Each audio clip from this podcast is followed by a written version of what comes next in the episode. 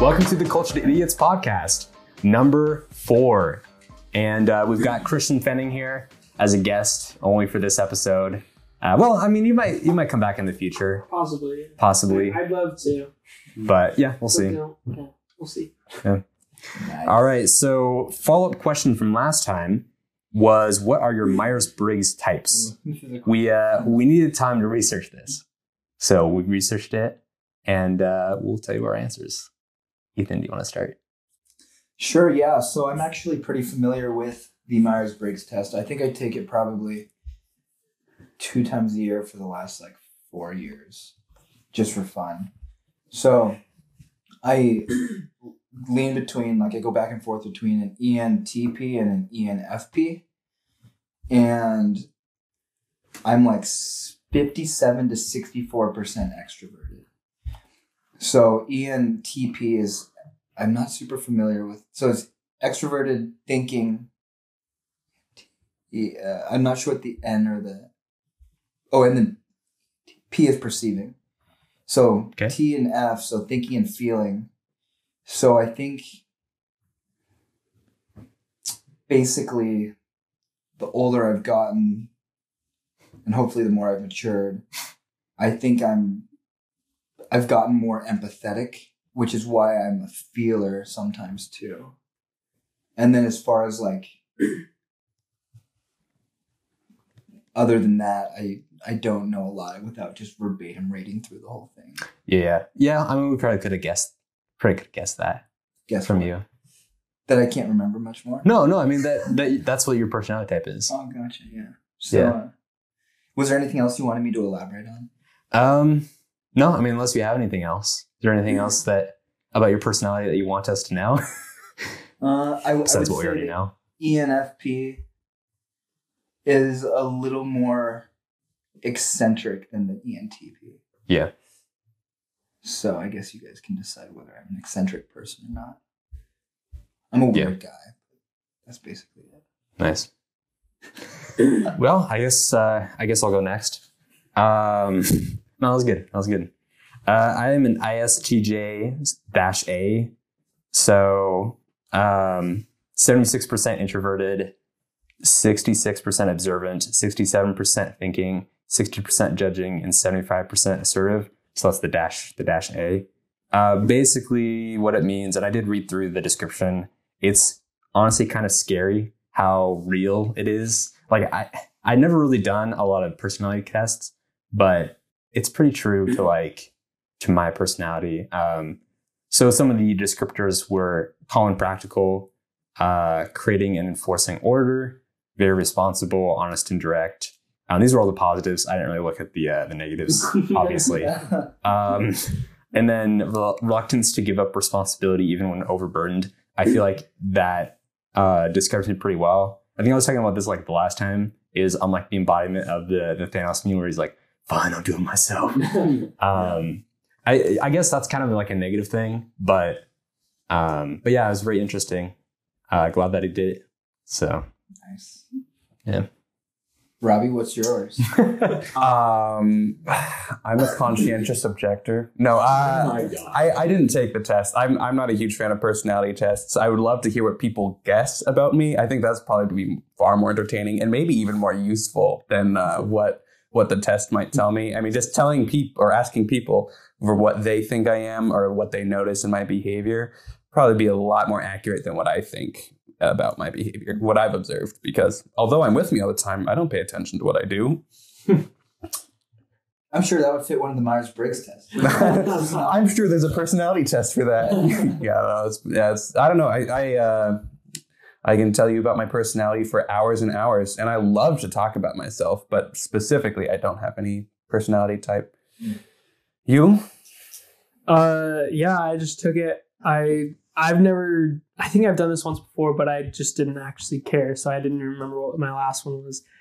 Uh, I'm a turbulent mediator, which means I'm an I N F P T, uh, diplomat.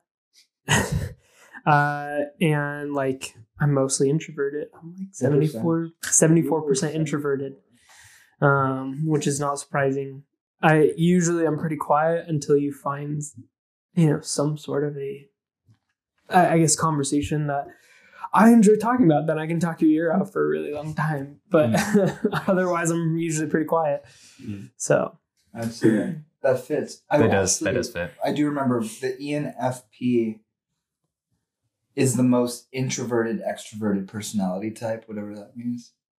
So it's like whatever the personality, that's the one, like they, I guess me, I'm an extrovert, but I also really, really appreciate my alone time. Yeah. You said that you were like, what, sixty or seventy percent extroverted? Like fifty-seven to sixty-five percent.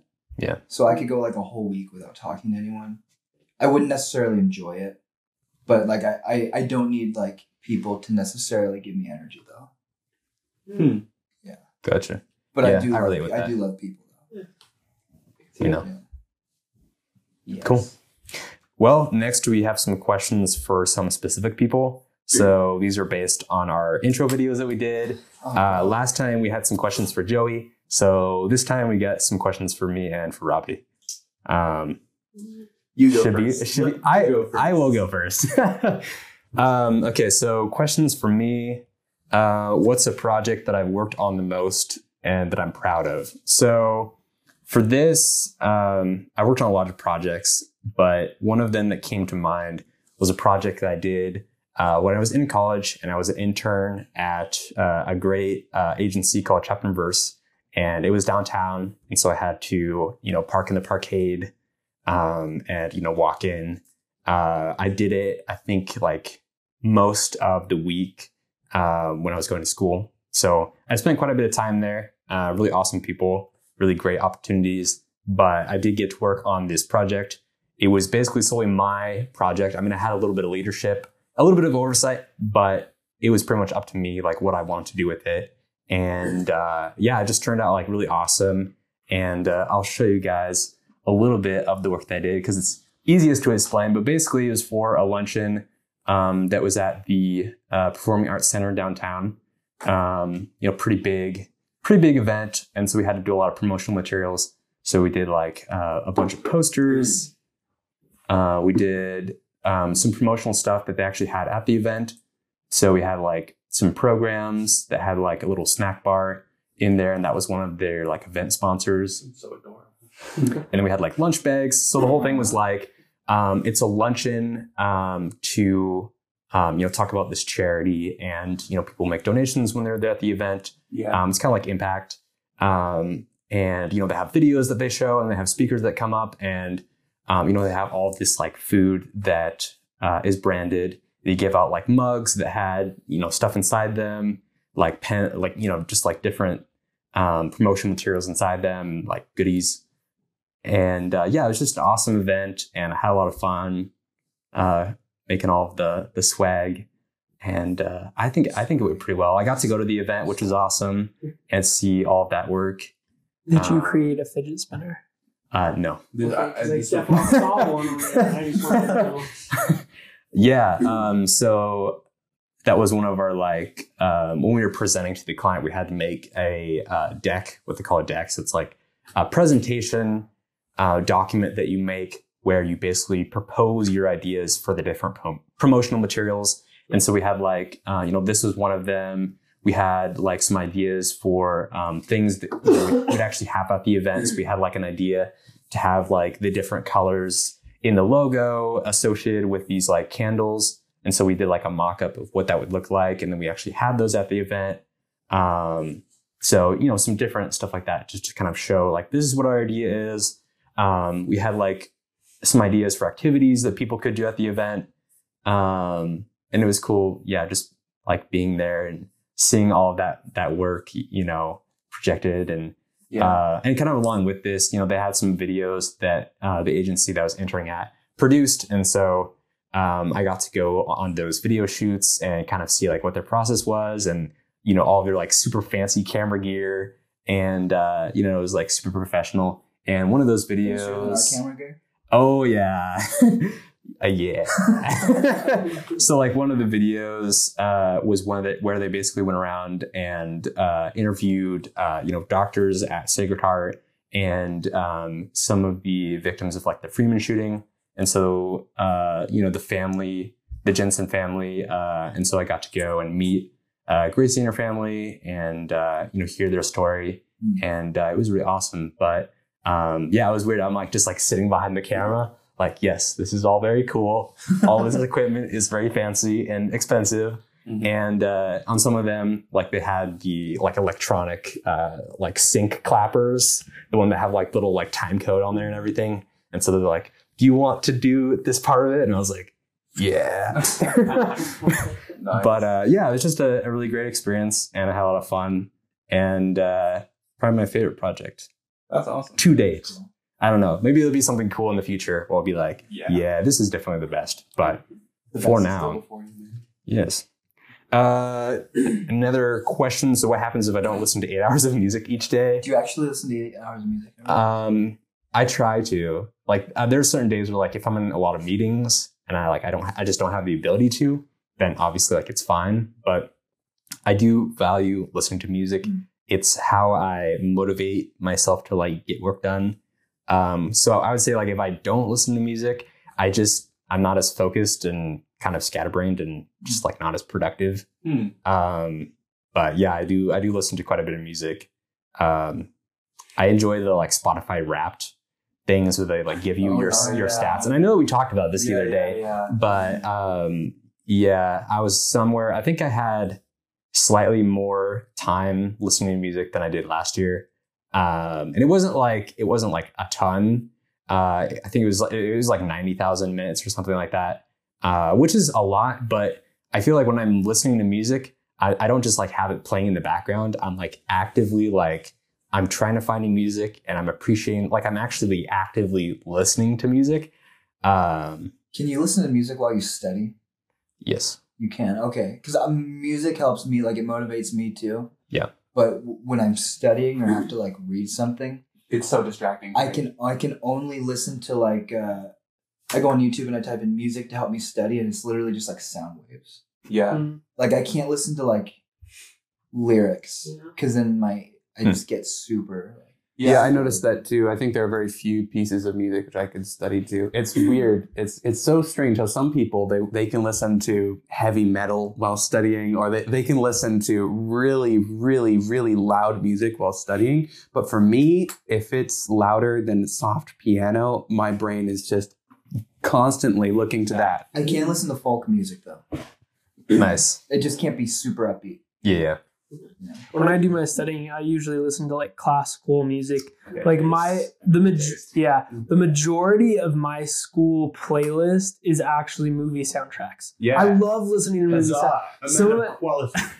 Just like they have some really good movie soundtracks yeah. out there that you know they don't have lyrics, but mm. you can just like. Yeah, get enthralled in like the epicness mm-hmm. of this scene. Like you mm-hmm. remember, like Lord of the Rings. Yeah. Oh, I love listening to that. And, like battle scenes, and you're just like in there. And like I'm so motivated to read all this book that's you know every about time. Communication. And every time the Battle of Pelennor Fields comes on with the charge of the Rohirrim, yes. I can hear the cries. Like I can hear it. And I get so like I get teary eyed sometimes. I'm just like I'm so moved. Yes. Yeah. Yes. Yeah, man, eight, eight hours of music, though, that's a lot. I listen to a lot of, well, at work, I listen to a lot of, um, like, sermons, but then also audiobooks. I listen to music, too, but eight hours of music, my brain would be fried after that. I don't think I could I do mean, that. It varies from day to day. So, you know, it might be a lot of, like, classical music. It might be, if I'm in, like, a really aggressive mood, it might be, you know, some more hard-hitting stuff. Yeah. Uh, you know, it might be, like... You know, some, like cyberpunk, like, yeah. um, you know, some like beats if I like need to get some stuff done. Uh, but yeah, uh, another really interesting thing that I saw the other day was they suggested like having a playlist specifically for, uh, you know, like if you're studying, like having a playlist specifically for that. And like you only listen to that specific music when you're studying. And so when you, it, it's kind of like your brain recognizes, oh, like this music is going to be associated with studying. So then when you listen to that music, it's easier to like get into the flow of studying. That's so interesting. That's that's what I, my brain actually, it's weird. I don't use it for studying, but for a long time, I discovered this album of lo-fi. And it was on my rat for sure for Spotify, but uh, this album of lo-fi. And every single time I got back from work, I listened to this album from the beginning, and it just helped me associate winding down from work with that album. And so eventually it became uh, like it helped me wind down. Mm-hmm. You know, in The Office, the Altoid. Yeah. What's that study called? Pavlov's dog. Yeah. Yeah. Yeah. It's brilliant. Yes. No, but every time I love I, that. like the, the sound waves, mm-hmm. it always like it's just like subconsciously it's like, oh. Yeah, I have to get in the like studying zone. It's uh, is just the association eventually becomes causation, exactly. Where eventually, like if you associate this behavior with this stimuli, then eventually that stimuli will cause this behavior. Because if I don't listen to that and it's like something important, then I have to like really study for it. I literally almost I don't get like a panic attack, but it's like, oh, I need oh crap, where are my headphones? Like I need yeah, to listen to this. Yeah, interesting. Yeah. Mm. Mm. Okay. We could talk from you about music. Oh, we could. We totally could. That's your advice yeah. to your younger self. So, yeah, this is a hard question. Um, I feel like I've learned a lot of things, but when I think about like things that I've learned, it's not necessarily like really apparent. They're more like life skills. I would say a piece of advice. I would say don't be so serious. Why so serious? Don't be so serious. Um, Why so serious? Just like, yeah, just, just, you know, have fun with like the things that you're doing. Don't be so focused on like, you know, I have to do this. I have mm-hmm. to get this thing done like right now, or I have to do this because if I don't do this, you know, like just being really caught up with work and, mm-hmm. um, you know, you get to the point sometimes where it's like that's all that you're doing, and yeah. it's just kind of like you're just like grinding. So I would say, yeah, just like, you know, take take. I wouldn't say like more like take more time off, but just like take more time, not just like going a hundred miles an hour. And um, yeah, take some time to smell the roses, I guess. Mm. Smell the roses. Yeah, to appreciate where you are, to, yeah, yeah. to to really appreciate like how awesome it is, the process, not just the goal, but like the yeah, process yeah. is actually really a blessing too. Yeah. Yeah, I guess mine is kind of the same thing. Um, I'm very, it's, it might be hard to see because of my A D D, but I'm very type A with certain things. And uh, I think this is something that I've just really learned probably within the last like twenty-four months is just like embracing like where we are now, where am I now? Hmm. So it'd always be like, oh, I need to check the boxes. And it's like, I have this career goal and this career goal. And it's like, I'm, I was, I used to be a very impatient person. Hmm. And uh, my my boss uh, slash mentor was like, Ethan, you just need to like enjoy the ride. Like literally, he gave me like a sticky note, and he gave me he bought me a book and gave me a sticky note for like just random like three months ago, and he wrote down like enjoy the ride. Like life is a journey, enjoy the ride. So I just like put that in the book, and I think it's in my Bible now. Every time I open it up, it's like just enjoy the process, like enjoy enjoy your life. It may be uh, the only hippie mantra that I can actually get behind. And then I was life is a, a journey, dude. I was watching a sermon by uh, Francis Chan, mm-hmm. and he was he was on vacation, and he was sitting out on the ocean, just like having like silence and solitude, and just praying and like reading the Bible. Hmm. And he was just looking out at the, like, he was like I was looking out at like the vastness of the ocean, and I was just like, God, what's my calling? Hmm. Like, what's my purpose here? Like, what do you want me to do? And then he just started laughing, and he's like, I don't know what I'm going to have for dinner tomorrow night. Why do you really think God wants us, like expects us or wants us to know what we're going to do for like the remaining time we have on earth? Mm. He's like, I don't even know what I'm going to have for di- like lunch today. Why do, why do I need to know what I'm going to do for the, like for like my life other than live for the kingdom of God? Yeah. And then it's just kind of been that process of really like being content in the season and just like enjoying what we have now. Yeah, and I think people, uh, and th- this includes me too, but like people just spend way too much time and effort and like mental stress trying to figure out like what to do with their life. Mm. Um, and I'm not saying that like you shouldn't think about those things, but it shouldn't be like something that, you know, is like keeping you up at night and that you're just like, yeah, you're just like super stressed about all the time.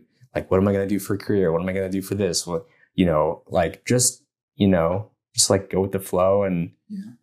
um, just, yeah, enjoy where you are because it's not gonna last forever. And yeah. you're gonna look back on those times and you'll be like, wow, those are actually pretty good times. Yeah. yeah. And I think that kind of ties in with that. I mean, it's not new to It's not new to this culture, and it's not new to now in time, but for a long time, for as long as humans have been around, there's been this idea that gain is godliness, that you can, uh, that you, that having a good life in, in checking boxes and reaching career goals, that is somehow meritorious.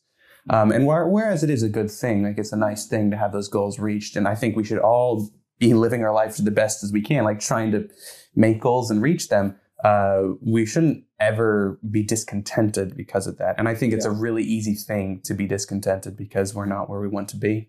Yeah. Yeah. Yeah. How about you, Christian? Got any, got any thoughts on the matter? You're, you sound like a very wise man. no, no, that is not accurate. But actually, that's what a wise man would say. Yeah. Very humble. Oh, keep on proving yeah. our theory. Just keep talking. no. Uh, yeah, I just think waiting and... Yeah, I mean, I've always been someone who's kind of just go, go with the flow. I, I've never been someone who's super organized. You can ask every single person who knows me even the slightest bit. I'm not an organized person. I'm always go with the flow. And so I, but I think there there is a value in even going with the flow to not be so caught up in whatever you're doing that you kind of com- completely miss the moment itself. Mm-hmm. Um, there's moments, you know, not to quote The Office again, but where he talks about, uh, I, you know, I wish you knew you were in the good old days before you left them. Oh Didn't we? We talked about that last time. Oh, yes, great minds think alike. There you go. And so do ours. um, That's true. We're not great minds. Yeah. Perfect replacement for Joey. That's true. But it's just like one of those times where it's like, you know, you're, you're in the moment and then you, you get past it and you're just like, man, I wish I had paid attention more during that yeah. moment. Like, I wish, you know, there's those, those moments where like, that was, that was awesome. You know, seeing like my brother's now moved out in, in college. He, he lives ten minutes from my house, but I never see him anymore. And like, there's moments where I'm like, man, I really wish, wish he was here. If he watches this, I will not admit this to his face.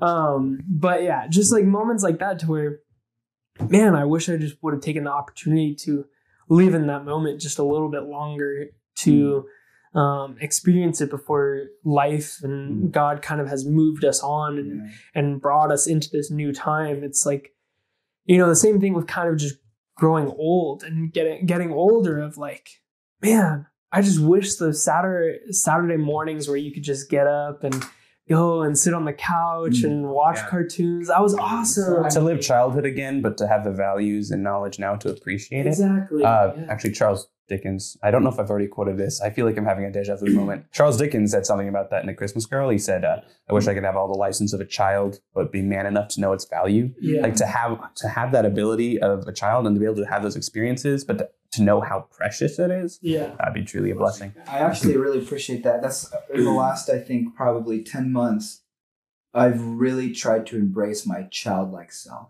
mm. which it's like... I can I, tell. I legitimately, and it's great. It's like, I, I feel like I'm like certain aspects of me, I'm like, like forty, like a forty year old man. And then other aspects, I'm like a ten year old mm. with, but, uh, which I guess then adds up to about how old I am now. Oh wait, no, it doesn't. I'm not very good at that. So if you take the, if you yeah, take you're, the you're totally, you're, you're like uh, fifty years old. I think he looks fifty. I look fifty. Oh my yeah. gosh, that that defies every type of like Asian stereotype. Normally, I'll look young until I'm fifty, and then once I hit fifty, then you look like you're like seventy. Really? Yeah, I guess that, isn't it like Asians like they look really young, and then all of a sudden it's like boom. So you know, you know I'm not racist. racist. You know, Ming yeah. Ming Ming-Na Wen on uh, Mandalorian. She was in Agents of S H I E L D. Yeah. She's like fifty-seven. Huh. Yeah.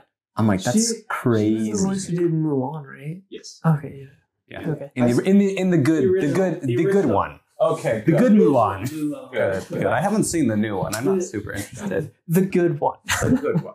Yes. All right. I, I, I do I uh I really appreciate my ability to still be a child though at heart. Hmm. Like I go to the extent of sometimes I'll wake up in the morning and I'll listen to VeggieTales soundtrack. That is you just know, a good habit to have. That's just normal nostalgia. You know, honestly, one of my favorite hymns of all time is that song from Madame Blueberry, the "Thank You God for This Day." I mean, that yeah, yeah. I love that one. It's great. Yeah. You know what I love to listen to? The um, the PlayStation two startup sound. Really? Yes. Yeah. Because like I had a, I had a P S two like back in the day, yeah, and like I played it all the time and like I loved it. Uh, Nakey Jakey actually has a really funny video on like the PlayStation startup sounds, mm-hmm. and he equated like the PlayStation one to being like a look at the future, and then the PlayStation two is like dark towers, and we're like descending into darkness, and either you get like the the nice like zen glowing lights, or you get like the the red darkness. So like you have to format your PlayStation two because like it got corrupted. Yeah. Well, yeah, I think there is a value though of like being willing to reflect on your your childlikeness, because even Jesus commends the children. You know, when the disciples, the the children are trying to gather around Jesus, and disciples are kind of shooing them off, and he's like, don't just leave them be. Like they're they're child, they're they're children. They're they're loving and they're they're innocent. They're in this state of like. He does not come to the kingdom as a exactly. Like yeah, yeah, yeah, exactly. Yeah, that's a really good yeah. point. But then also compare that to what Paul says about when I was a child, I understood as a child, I thought yeah. as a child. Yes. So I mean, obviously, we're not commanded to be a child in every respect. Although I would say in innocence and in uh, well, in just. And how genuine a child is, being that genuine in everything they do, and yeah. being so, so uh, completely taken up in what they're doing at the time. They don't actually, I have never seen a child who's distracted by multiple things. Like every child below the age of seven is just completely, sure is, it, they're completely invested in what they're doing. Come on, no no normal, like decent adult conversation is going to ask you what's your third favorite dinosaur, but I want to talk about my third favorite dinosaur. Am I yeah. the only one? I my third, I don't actually have a list. I feel out of the loop. But no, it's, it, uh, you know, we're supposed to have childlike faith. And I, I'm, I guess I am somewhat of a nostalgic person. So I look back at like, you know, when I was a kid and my faith, and it's like, I loved Jesus. You know, I, I, I, you know, wholeheartedly, passionately loved Jesus when I was five years old, the same way that I loved when my parents said I could have dessert after I ate my vegetables at dinner. It's like, there's no care in the world. You don't really have doubts. Yeah. And it's just like, yeah. you just, it's just complete, just like. I still love Jesus. Faith, like I love my faith. Childlike faith without ever, it's not like when you're five years old, it's like, huh. Do you think evolution's real?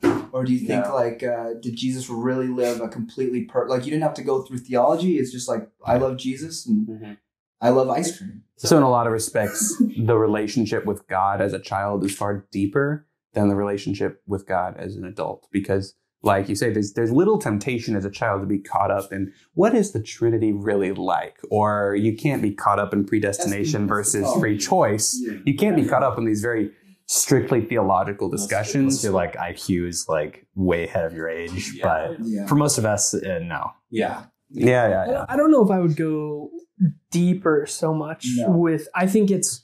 I think you could go along the lines of more complete, because as a child, you're like anything that comes with Jesus, I love it. You know, I think more relational, more, at least. Yeah, less yeah, contractual. And then I love Bible man. Oh, oh my gosh, that's an old one. But like. As you get older, I think there is uh, an ability to have a more realization of what you're loving with Christ once you delve into that theology of like, yeah, oh, this is this is this part of Christ is so awesome that yeah. maybe you didn't understand as a child, but because you had that maybe beginning instance of like, I love Jesus and everything that comes with him. You then can continue. That yeah, perhaps, perhaps as a child you may love God more fully, but as an adult you understand His love more fully. Because as a child, I didn't really understand my own depravity until I became a man. I, I guess I, I I wouldn't say love God more fully when I was a child versus now. I think maybe maybe this is too cut and dry, but I think maybe it's just part of like the sanctification process. It's like you you know we're we're all children, and then the older you you know you get. And the more we can, you know, comprehend and conceptualize, you know, Jesus and the Bible, it's kind of like a process. You still have, you still have to hold on to this. The older we get and the, the quote unquote wiser we get, we still have to remember here. So it's like you, you grow and you, you, you have more understanding of things, but then you still have to remember this aspect of it. Yeah. Yeah. All right, Robbie, I've got some questions for you. Yeah, oh, yeah. yeah. I'm ready. ready. You ready? Mm-hmm. Should we colonize oh, other gosh. planets? If, if, that that saying, if we have the means to, should we? Okay. Yeah. So well, C S Lewis talked a lot about I this, know. so you should you should have some fairly well developed yeah. opinions. I yes, I'm very flattered that whoever asked this question thought I was an authority on the matter. Um, I kind of wish I could go to the Joey's questions of you know walks on the beach. Oh, simple that. stuff. The, the no, whose dog is that? No. um, but no, I actually did. I actually wrote down some of my thoughts. I, I should we. I mean, I would probably say no.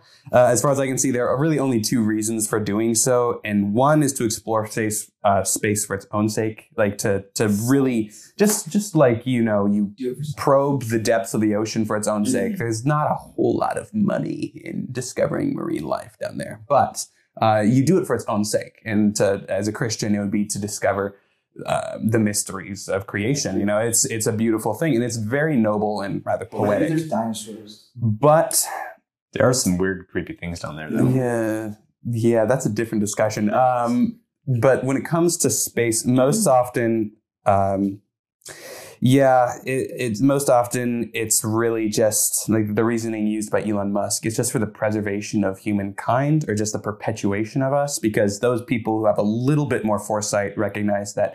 Even if they don't believe in climate theory, uh, they recognize that everything has a, you know, a clock on it, an internal clock. And this universe will run down, but planets will run down much more quickly. Mm. So uh, like as, as a means to preserve, preserve our species, I actually don't think that that's a good one. I I mean, it's a very emotive reason. Like people really want to preserve their own species uh, and preserve progeny.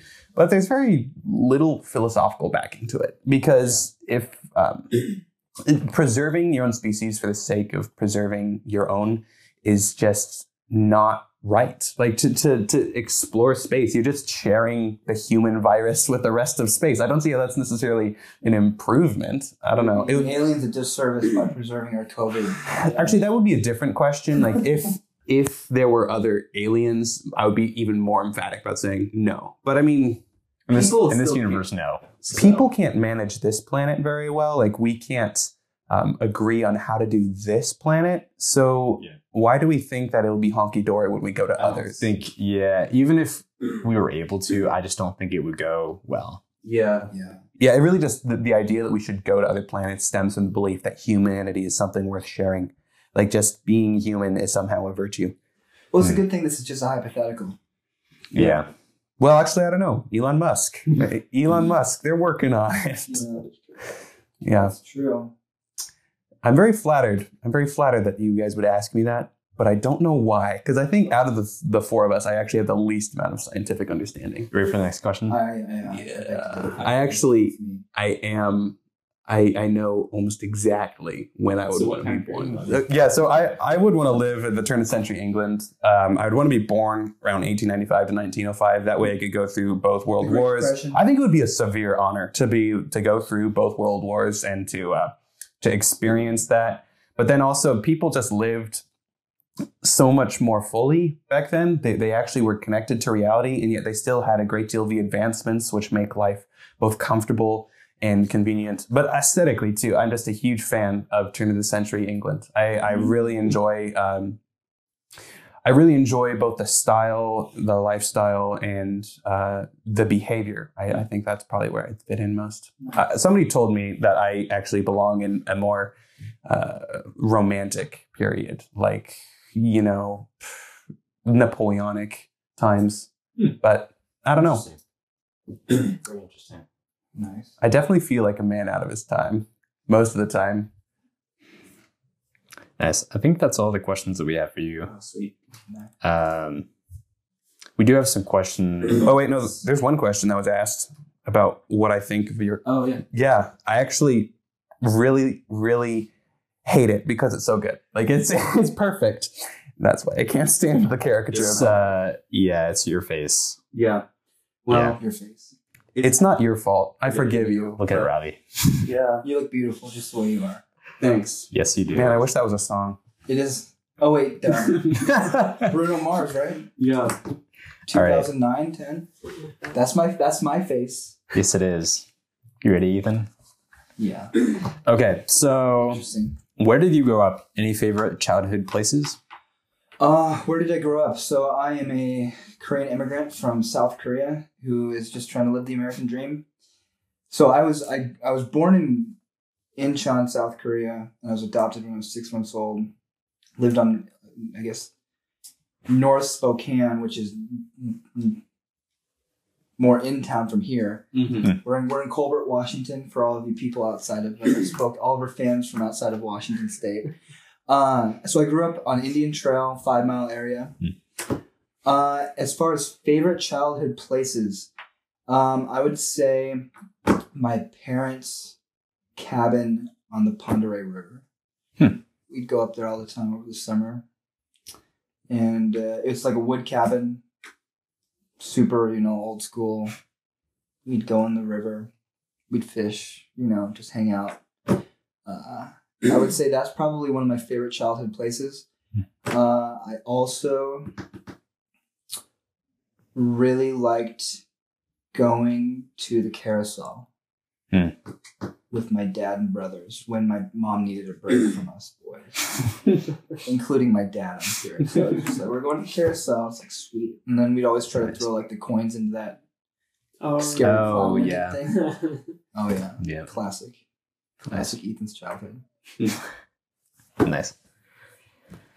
So, what are your favorite philosophical topics? I think they mentioned uh, Kantian, Kantian yeah. ethics. Yeah. So this question is actually more of an inside question slash joke from uh, Buddy Moen. So calling um, him out. Yeah, calling him out. So the reason he asked this is because I know absolutely nothing about philosophy. I'm like. I'm an abstract thinker, but then can't go any... It's like I have a lot of ideas on like super philosophical topics, but I just don't really care. You're saying you just can't? To, I can't go any further than that. Like I just don't want to. It's not willingness to want to. All right. Unless it's like like more like religion or theology than, yeah. than I can. Practical philosophy. So basically he asked this because I actually have my minor in philosophy from the Eastern Washington University. Nice. Uh, Did this yeah. say something about Eastern Washington University or just philosophy in general? Or maybe just Ethan. So yeah, I got my minor in philosophy and I had no idea what I was doing. I actually had to use, uh, Buddy helped me write just copious amounts of papers, and my neighbor, she, uh, super smart. All of her siblings are pre-med or are already in medicine. Like nine girls, ten, one boy. And they're all, they all went to Whitworth. Or going to Whitworth, and they're all going into medicine, like becoming like doctors. Or I think the guy's a civil engineer. The one boy is a civil engineer. But they literally like both helped me study for like a S F C C level two hundred class that I was failing. Nice. And then the reason I majored in philosophy is because while I was looking at my credits, the one that required the least amount of credits out of all the like twenty-five minors was philosophy. Hmm. And I'm like, you know, my time is money. My time is money, and I just, I don't want to take another class. So I minored in philosophy, and I I had no idea what I was doing. I, I can't tell you who Kant was. I I can't tell you who Socrates, I, I don't know Socrates versus uh, Aristotle. Aristotle. I, I literally can't, I can't give you any type of... Just the two most famous ones. I can't give you any type of... Uh, the Euthyphro dilemma? Nothing? Nothing. Cartesian? No. Cartesian's an adjective. uh, Descartes. Descartes. So it's one of my favorite philosophical topics. I would say it's anything that I can spin to make it sound philosophical. It's like, what's the meaning of why we're here? If it's neither here nor there, where is it? It's not you nor I. Basically, just say anything and say nor in between, nor and I. Or why. Why are we here? Yeah.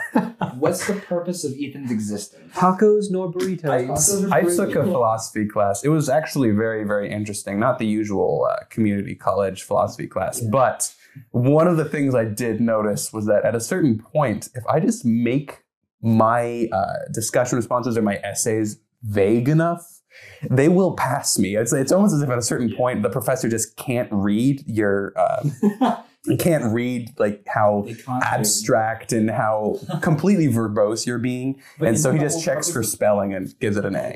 Oh. Nice. Yeah, the thing with philosophy though, I, I did retain this part of, this is what I ran with as far as how I passed all the classes. When I could, when I finally realized that there's no actual answer to philosophy, like a lot of the questions and topics. That's where it's like, ding, light bulb. I literally can just talk about nothing. Hmm. Hmm. Yeah, because come up with no conclusion and then just find like keywords to make it sound like I'm trying. Yeah, yeah. I mean, yeah, because yeah. philosophy is so literally the father of sciences, because mm-hmm. philosophy is the love of wisdom. And then once you actually figure out an answer, it becomes its own science. But philosophy is those questions which still haven't been answered, yeah. you know? So most of the questions which were plagued or which were plaguing philosophers um, that have been answered have become other things, like physics too. Like uh, a lot of those people we thought were physicists and uh, just scientists in general, or logicians, they were philosophers. Mathematicians, mathematicians, a lot of mathematicians were philosophers, and a lot of philosophers have been mathematicians. Like Descartes, you guys have heard of Cartesian coordinates. That's the most basic graphing system we use. Uh, it's just, you know, this way is X, this way is Y. That's Cartesian coordinates. And um, Descartes is known for his famous statement, I think, therefore I am, which he didn't actually say, just for the record. He didn't actually say that, but he's the one who's uh, who's known for that philosophical proof. The one thing, actually, it's kind of side note from that, uh, which was interesting, is I had about four different professors from like S F C C, like I think two from S F C C and then two from the fall, uh, two from Eastern, and uh, a lot of philosophy majors or professors are atheists. Mm-hmm. Yeah. Uh, but the interesting thing was they all had one thing that was in common, which was, this is my subjective, you know, experience with just four professors, but they all had like a religious background, whether it was Catholicism, interesting, or yeah. it was Christianity, or some type of, you know, major Western religion, and there was always something that had to make them question. Yeah. Hmm. But they always knew, they they all four of them came from like the, they had like the, they knew the truth, and they at one point in time did embrace some type of. It know, reminds God. me of a lot of the warnings which Paul gives to Timothy, talking about those people who are so obsessed with n- needless genealogies and those questions, not actually asking for answers. They're not. Yeah. Those who are ever like ever learning, but never coming to a knowledge of the truth. That is modern philosophy in a nutshell, where those people who obviously do love learning, but they don't love the truth. They don't recognize the truth when they see it. Yeah. So yeah, it's really sad. I have, I have friends like that too. Yeah. I do have a, a interesting thing. So um, when I was doing my personality test, I don't know if you came across that question or not, but there was a question in there where it was like, when I, when I'm involved in philosophical conversations, like basically, do I like kind of like tune out? Do I just like kind of like zone out during philosophical conversations? I feel like I do. Um, and I don't know, I, I guess it's just a thing of my personality. I don't know if it's like necessarily a negative thing, um, but it did really remind me of like one of the questions that, well, it wasn't really necessarily a question. It was more of a, a vague statement that was intending to, It, it, the intent of it was to seem more uh, like complicated and more intellectual yeah. than it actually was. And I'll read it because I think it was really funny. But basically, the uh, the question goes: I think a podcast about a more streamlined mind share between heaven and earth would really help us leverage the pseudo-religious and growth potential. Your initiative to get more innocuous ideas for good consensus is what we need to make a clear manifesto and suggestions to all us listeners. Wow. Yeah, I figured out. So, basi- so basically, yeah. What? My roommate asked that question. Really? Nice. Oh my goodness. That, that it question. was funny. I, I got a little chuckle. Yeah, yeah I, I read it and I realized at the end that it's not actually a question. By the end, you realize I was reading this question just for a statement. Ah, oh, what? Yeah. Yeah. Good stuff. Good stuff. Yes. Enough about Ethan, more about you. Let's talk about something uh, physical and not metaphysical. How about that? Physical. Let's get physical. What kind of food do you eat on a regular day? Christian, you want to start? Ah, that's a good question. Uh, no, ironically, that's that's racist. If you guys are listening to this and don't know who Christian is, uh. and aren't watching the, the visual, Christian has red hair. Mm. Just if you guys didn't know. Just explaining the joke. It's less funny now. But. Um, what kind of food do I eat on a regular day? Uh, just whatever's in the fridge. I mean, I'm not going to go searching for it. What's that? I think, I think my favorite type of food to find and eat on a regular day is leftovers. Mm. I love leftovers. If it's from a restaurant, if it's from what my mom made, it doesn't matter. If it's leftovers, I love it. What about right unders? What? Right unders? Oh my goodness. What? Oh. Do you like right unders? Uh, he's just preparing for one day. He'll have sons and daughters, and he needs to have his dad jokes ready. Yeah. So, yeah. Leftovers, right unders. Yeah. This is like that plane joke that you had last time, remember? No. The plane arms.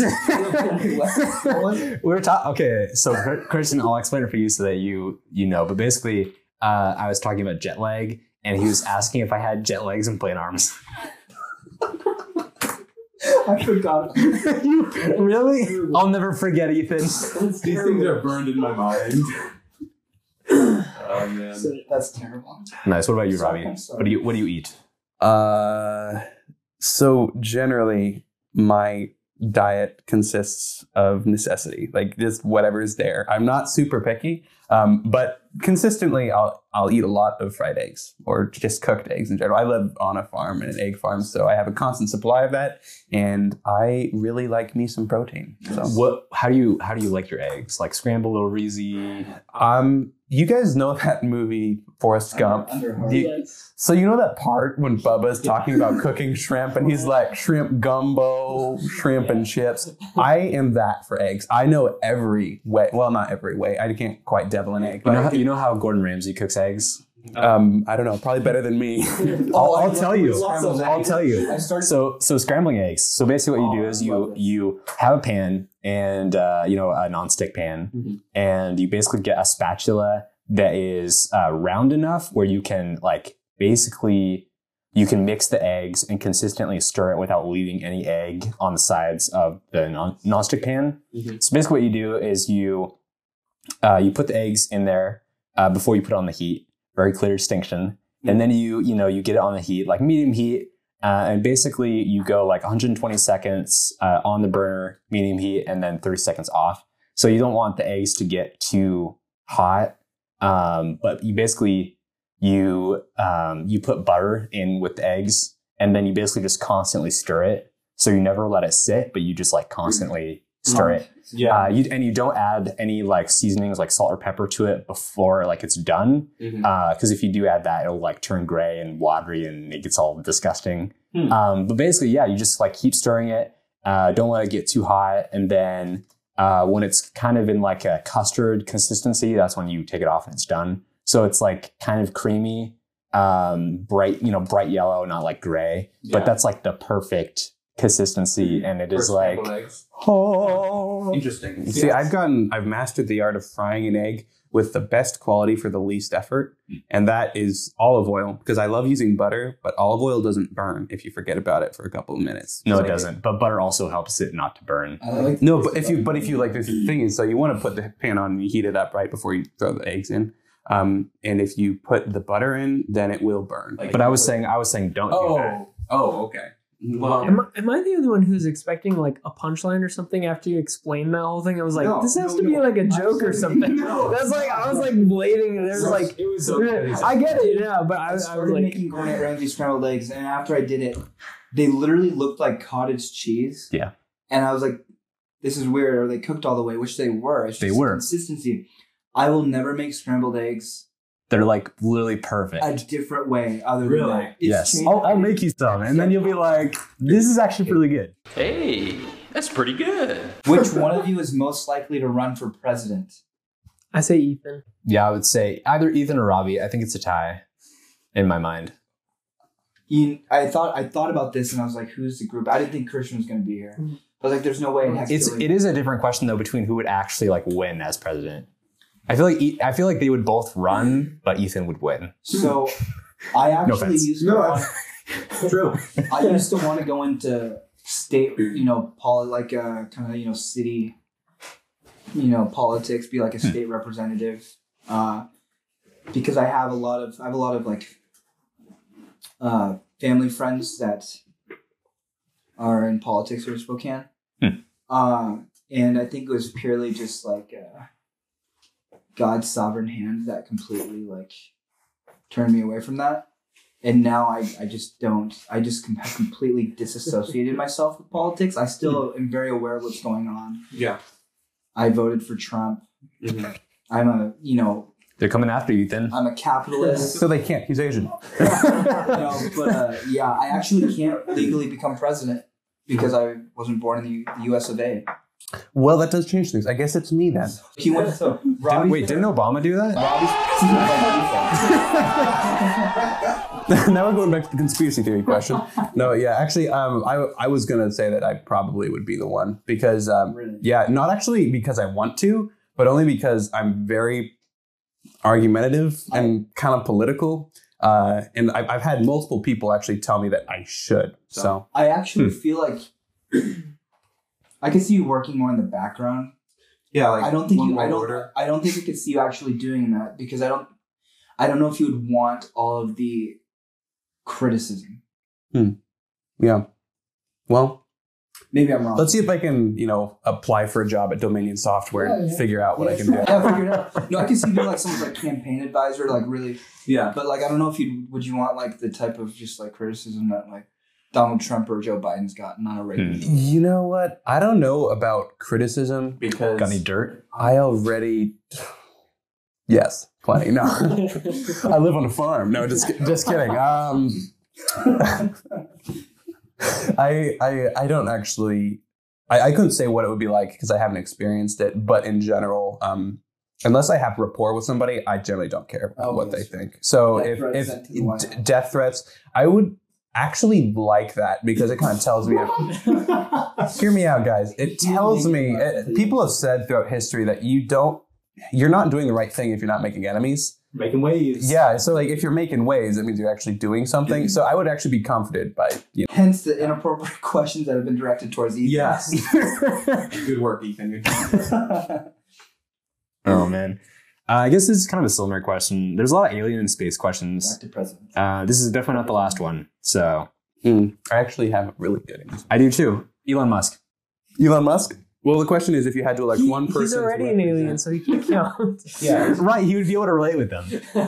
Also, he'd be like on their same wavelength. Okay. I feel so like. My first answer, it really, it really depends. But like, okay, so if we want a representative to aliens, my first answer was going to be Matthew McConaughey.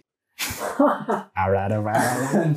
So my second answer after I thought it through was actually Jeff Goldblum because oh. nobody can look at Jeff Goldblum and if he's the only representative of humanity we have, they cannot look at him and think that we are anything but a very fun-loving, peaceful, quirky bunch of dudes. Like I, I'm pretty sure Jeff Goldblum. They probably want to like study him. Yeah, to be like, how is this level of quirkiness even possible? you know, I, My first, I, di- I didn't think of this question. I didn't ponder it at all. But after like reading it and then listening to you, my my first instinct was Adam Sandler. What? Adam Sandler, like Waterboy? Yeah. Oof! I don't know if I could. I don't know if I could second that. Oh man! Just like the broiest bro. Yeah. What do you think, Christian? I I have no idea. Like I couldn't. Like I just think.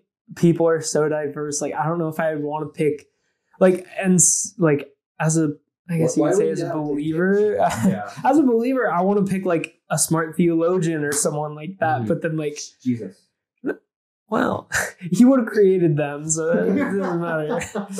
But I, yeah, I don't know. I, I know that's kind of like a cop out answer, but like, yeah, I, I don't know. All right, what do you guys think about about this movie, man?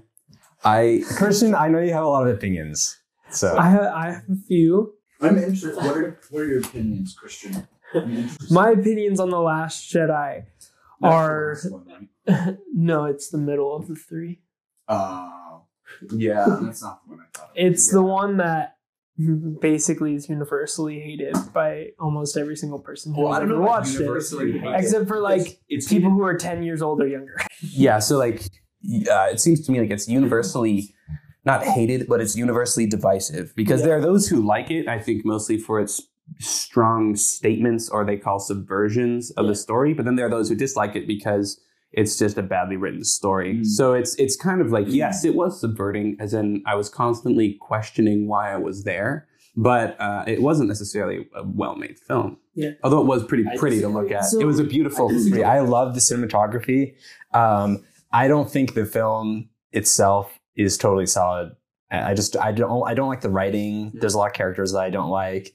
Um, but I would say as a creative piece of work, I I like it, and I like the cinematography. Yeah. Historically, it is one of the worst fight scenes ever in film. It's, it's pretty bad. If you yeah. if you like slow down the, the, the, the fight scene with the Praetorian guards, like it is so it's bad. pretty bad because they're like, you can see them in the background, like with their spears, like mm-hmm. waiting. And then they like go in, or just like, doing flippy, just continuing to flip, or like just spin it. And at one point, there's a weapon which d- disappears because if he had had it in his hand, he would have been able to kill the main character. Whoops, whoopsie. Yeah, I don't know. It's it's pretty sad. Yeah, I, I so my thoughts are, I think it's an enjoyable film. It's a Star Wars film, yeah. but is it like does it add to the wider enjoyment of the the whole entire experience? I don't think so. Yeah. Beautifully done, but I just yeah I. Yeah, I think there's it, it basically they, when they made it, they're like, you know, you know, all those things that we set up in the last movie. Yeah, let's not do most of those. And then they even did that with the next movie where it's like, you know, everything we introduced in that last one, everyone seemed to hate it. So let's ignore it and pretend yeah. we never did it. So and actually, that's kind of what I was. I think that's my main complaint with the film as like as a storytelling piece, as a solo film, it might be OK. And cine- like again, when you when you're talking about the cinematography, solo, absolutely beautiful, like really pretty. Like I mean, just look at that. That's just really pretty the way it's set up. Oh yeah. But um, if you're talking about as it fits in with the other movies, there. just both That's movies in the same trilogy, because yeah, it just it takes it takes what was set up and then it does absolutely nothing with it, and it, it only actually destroys plot threads. It doesn't really add new plot threads at all, or at least good quality ones. It, it yeah. doesn't. Yeah. Mm-hmm. Unless you're talking about Rose, that was a uh, no. a plot thread. It was certainly a plot thread. But anyway, I know I'm not actually for Rose. Yes, two thumbs down. I was not a big Star Wars fan. Um, At all, growing up. Actually, I just loved the lightsaber fights. I was a huge fan of lightsaber fights. Yeah. Lightsabers are tight. I think they're super cool. Yeah. I love sword fights. I think that's awesome. But uh, I wasn't a huge fan of Star Wars specifically. And then the way people reacted about this movie was when I realized that, you know what? I don't care too much about this intellectual property, but it must be protected. Somebody has to do it, you know? Like, somebody stands up for that guy. Polar Express. Perfect. Yeah, so so this this video, Love the soundtrack. This video is pulled from a YouTube channel that I think is really awesome. They basically, it's called The Beauty Of, and they basically take movies and they like extract the really cool like cinematography bits and mm. put it into a video. And uh, yeah, it's just, it's cool to look at like, you know, the visual storytelling medium in just the cinematography aspect. Yeah. And that's how I appreciate The Last Jedi. I really wish that uh, they could have had J J. Abrams do the writing and then have Ryan Johnson do the actual directing. I don't think J J. Abrams does a good writing. If you, And you can look at his other films and you can kind of see that there are a lot of flaws with the way that he writes. His mystery, his quote-unquote mystery boxes, he, yeah. he likes to withhold a lot of information because he thinks that's a good plot element, but it isn't. Mm. And it really detracts from his movies. I don't claim that he's a great writer, but I do think that he is not a good director. So I, I would disagree. I think really? I think he's a good director in the terms of personality. Um, a lot of times you look at directors, you know, you either have like two like extreme opposites. You have like Stanley Kubrick, who's like he he makes really good movies, but he's just like a terrible person mm-hmm. and is super demanding of actors and not empathetic at all. And then you have people on the other side, like J J. Abrams, where like he is like the nicest guy mm-hmm. on set, you know, takes feedback from everyone, is just like totally awesome. But then like the movies that he makes are kind of like meh. Yeah. So I'd rather be the Stanley Kubrick, although I don't want to be super cruel. Yeah. I think uh, Christopher Nolan, though, we're talking about directors. Yeah. I think he strikes a good balance. He could have fixed Last Jedi. We, I want the Nolan cut. Hey, hey, that's not fair. That was Tom Zimmer. That was Tom Zimmer. It's all of his movies, though. In like, Christopher Nolan. I can't hear anything. What are they saying? um, I'm trying to think of one that doesn't. No, no, it's actually just Inception. But you're talking about like right after, right after Inception. Everybody liked using the horns yes. because Hans Zimmer kind of coined it, and everybody's like, that worked. Yeah.